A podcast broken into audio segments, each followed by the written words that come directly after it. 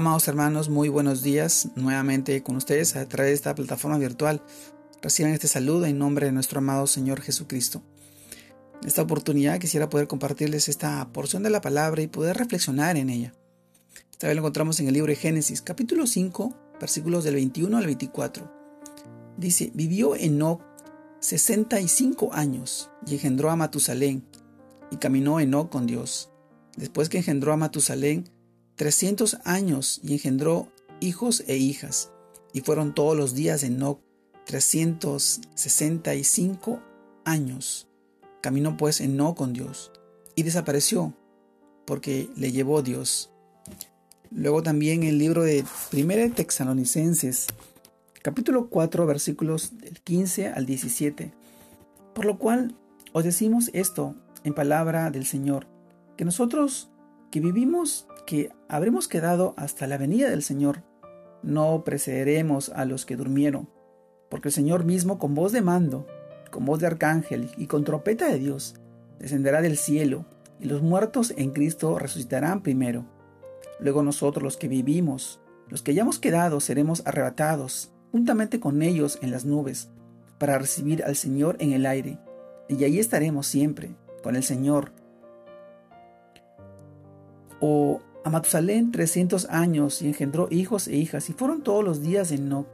365 años caminó pues Enoch con Dios y desapareció porque le llevó Dios. Esto también encontramos en, la, en la Biblia, en la palabra de Dios. Pero, amados hermanos, si queremos reflexionar nosotros sobre esta palabra, encontraremos que Enoch era, es una de las personas anteriores al diluvio, de quien se sabe muy poco.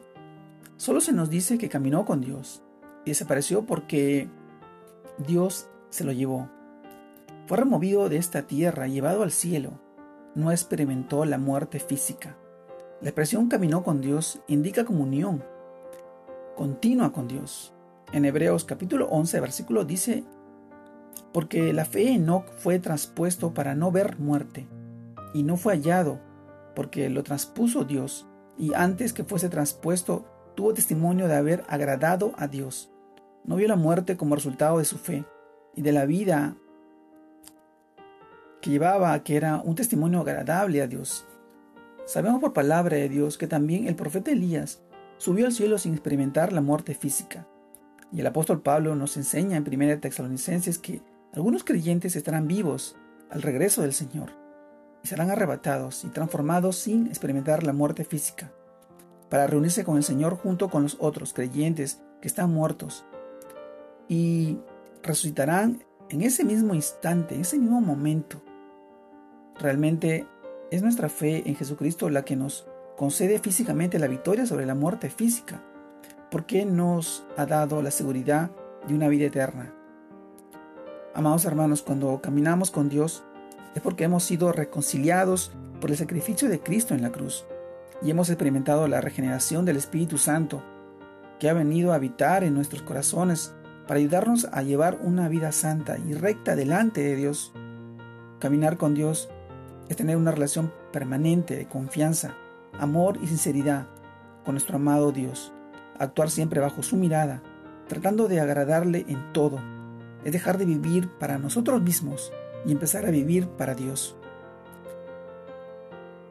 El premio tanto para Enoch, Elías y nosotros es el cielo, si caminamos en santidad de la mano de Él, con la seguridad de que mientras estemos en esta tierra, Él nos sustentará en medio de las tormentas de la vida, de las aflicciones y todo lo que nosotros pasemos hasta poder llegar a la presencia de nuestro amado Señor.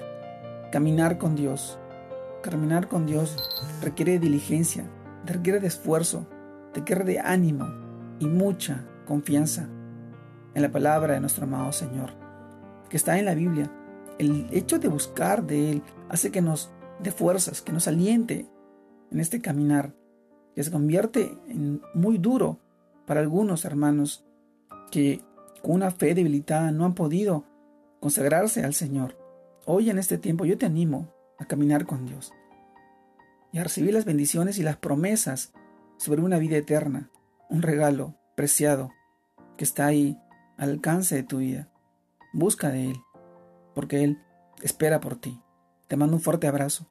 Dios te guarde y te bendiga en este nuevo inicio de semana y que sigas creciendo en el Señor, para la gloria de su santo nombre. Saludos a todos. Dios los bendiga.